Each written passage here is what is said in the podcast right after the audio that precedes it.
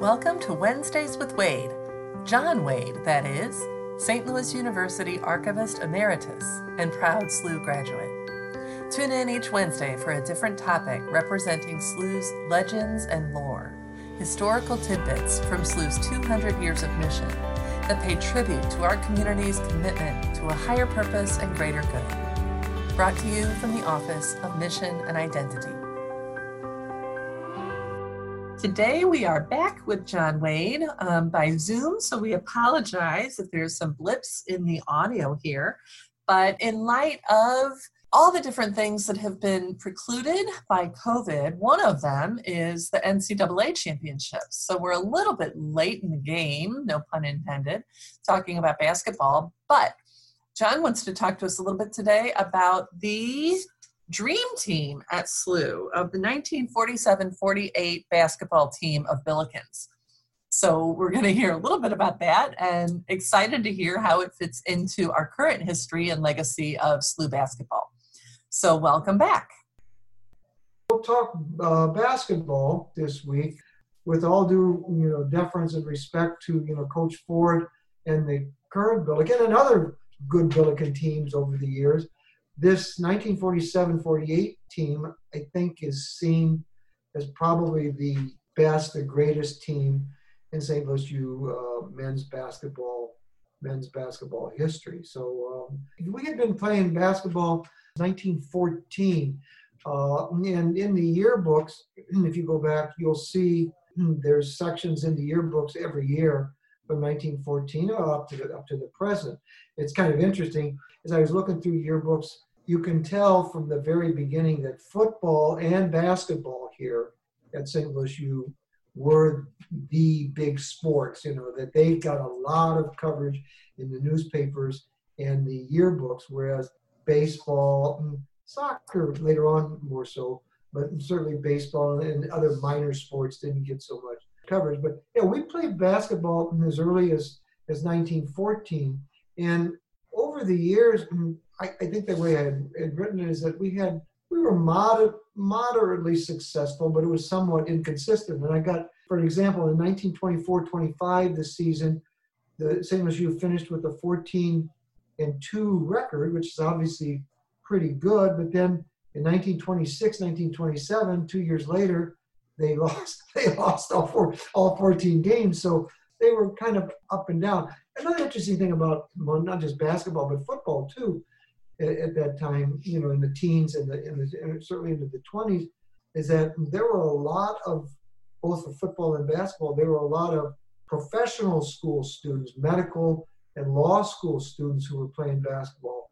So it wasn't, even though there was the NCAA had been in existence for uh, since I think about 1905, they weren't all these rules for eligibility that we kind of think of now. So uh, in you know at, at the time in 1947-48 the NIT the National Invitation Tournament which the finals were played in New York at Madison Square Garden the tournament was seen almost as the equal if not better than the NCAA tournament a couple of things the NIT was played in in New York which back then as today New York is you know the center of the, the world and it was a big it was a big uh, media draw. The other thing, another issue was is that the NCAA they played their tournament games on the college campuses. Their their early rounds of the tournament, and some of the schools, particularly in the, the southeastern conference, they were segregated.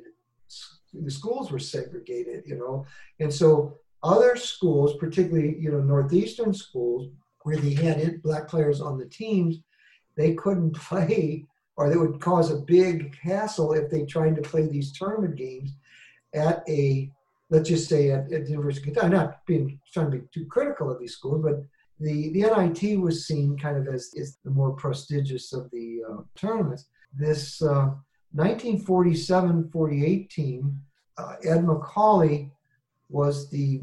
Louis U, the Bills' big star, and Macauley had uh, he had gone to St. Louis U High. He had been the year before, he was a, as a sophomore, he was a third team All American player, and he averaged 13 uh, over 13 and a half points per game. He was a uh, he was named All American uh, by both the AP and UPA wire services. But in that 47-48 team, he was first team All American, and uh, he was named Player of the Year. Uh, he was also the most valuable player in in the tournament that year. I should mention the other players that 47-48 team were Joe Ossola, uh, DC Wilcutt were the forwards. Uh, Macauley had been center, and Dan Danny Miller and Bob Schmidt were were guards.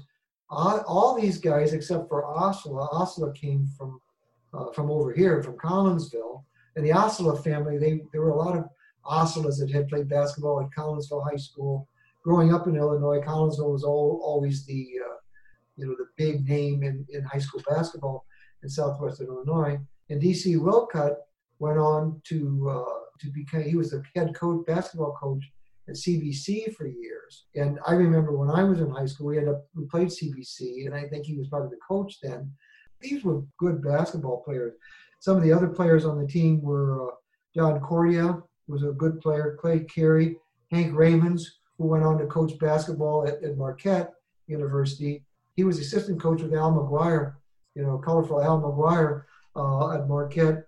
Carl Weissner was another player, Jack Ray, Bill Wiley, John Ernst, Joe Schmidt, Ray Obie, and Tony Rubin. These guys all deserve credit. And as I mentioned earlier, Ossola came from Collinsville and uh, John Ernst came from Decatur, Illinois. So back then, this nationwide recruiting of players was not, that was the exception rather than the rule. So they were getting the kids primarily from St. Louis U. This team was known as playing a very quick up tempo style game, a lot of fast breaks.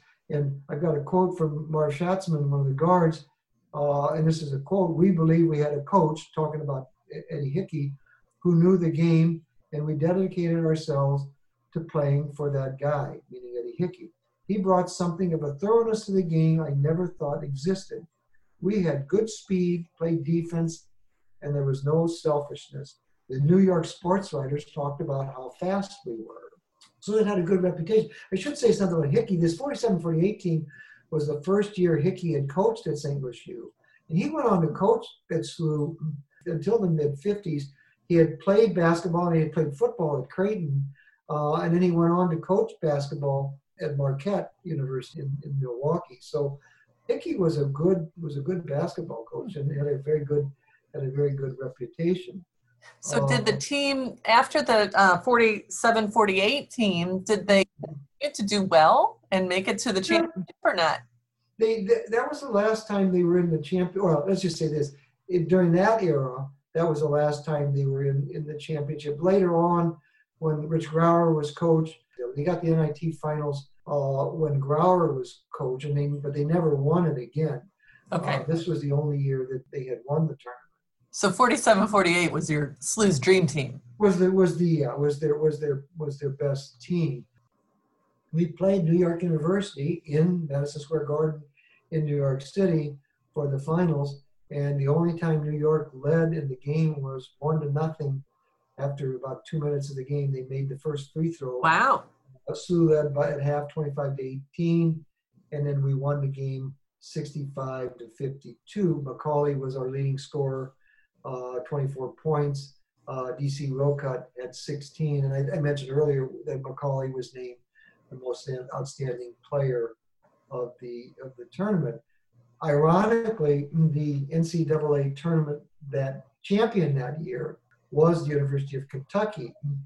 Well, the Sugar Bowl in New Orleans, they would always hold the Sugar Bowl basketball tournament.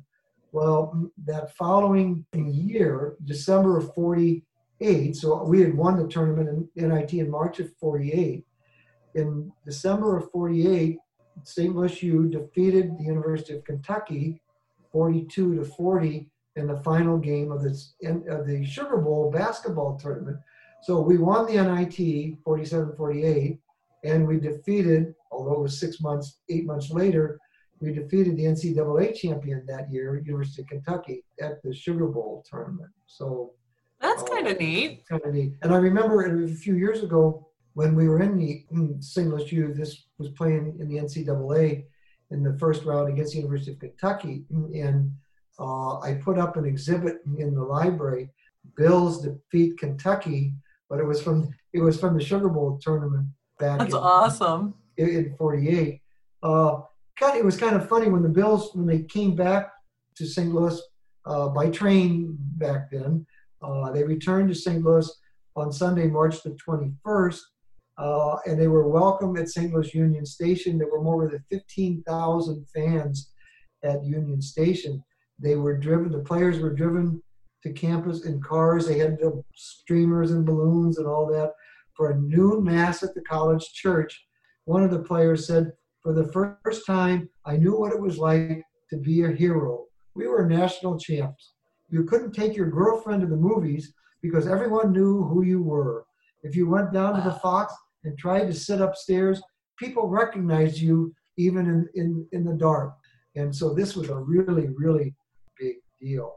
Macauley, uh, it was a, I got a quote from Macauley. He says, prior to the NIT championship, St. Louis had some good teams, but basketball wasn't a factor yet in the community. People focused on Indiana or Illinois. But once we won the NIT, people could associate. We started out playing in the West Pine Gym, where we got Notre Dame on the schedule and played them played them at the old Kiel Auditorium. He says an hour before the game, we couldn't get near the place. They had to turn people away. When we won, we filled the place. Being part of that growth of a program was fun and memorable. So I mean, it was. And Macauley went on to play in the NBA, uh, played for St. Louis Hawks here, and uh, played for the Boston Celtics as well. It's it's interesting. So I, I just want to be clear on this. So that SLU was in the NIT and not the NCE. Not, not the NCAA at that time. Right? So could could you be in both, or you had to choose one? You had to choose, you had to choose one or the other. And, Okay. And and it, again, it depended, I think, and I don't know all the history to that. But the other thing was is that I think in the NCAA at that time, I think they had set up like eight regions in the country, and so they were only taking one school. So they it wasn't the 64 team tournament like we have Sure. today. Sure. They took eight teams. And so you could be a very good team. For example, SLU that year, didn't, we didn't even win our, our Missouri Valley Conference championship that year. So Oklahoma, Oklahoma A&M, Oklahoma State might have been the team from that region. So you couldn't, they didn't have all these at-large teams like we do now. So you had to, you had to choose and we, uh, the, I mean, the big thing was it was in the, it was in Madison Square Garden and it was New York media. People wanted to go go to the garden to play basketball. You know, Of course. Yeah. Right. All right. So it sounds like even though this year we weren't able to celebrate March Madness, yeah, yeah, yeah we have a little yeah. bit of history in our own backyard. Right, right. You know, and, and not to diminish from what you know our, our teams more recently, um, but you know this is seen uh, as kind of the uh, the greatest team in in, in SLU history. And again, you know, the comparison between eras of sports, basketball, baseball, whatever the sport, it's not fair. But uh, when you see the picture of this team, there's all these skinny uh, Caucasian white players, and the shorts were very short, uh, you know, in, in just such a rat, and they were all very, very thin. And then Macauley looked like he was emaciated. I mean, he's tall and thin, you know, just a beanpole of a, of a guy. He was, I, I think he was 6'9", 6'10". Uh, I, sh- I should have looked up his weight, but he was not. You know, now you know, nowadays, I mean, these guys, you know, somebody like Shaq or, or, or LeBron, I mean, these guys are six, eight, seven foot. They're 280, 300. I mean, they're these huge, hulking guys, you know, and uh, Yeah. and that certainly wasn't that wasn't the case back then. Well, it's wonderful to be able to have this kind of a grandfather history in the right, right, basketball world. right. I think so. And, and SLU, you know, SLU is, I mean, over the years, certainly since then, I think St. Louis U has been recognized as having pretty good basketball teams for the last seven years. Now we never got to the, we never won the NIT again. We've never made it to the, you know, to the final four of the NCAA, but we're certainly uh, respected uh, as a good basketball, as a good basketball program. Definitely. Yeah. So. All right. Thanks for talking a little bit about um, our basketball history, and we'll talk next time about the, history of the Jesuits. How about All right. Okay. Thanks, sister. All right. All right. Bye. Thanks Bye. so much, John. Bye bye. Bye. So, thank you so much for joining us once again, and we'll see you right back here next Wednesday with John Wade.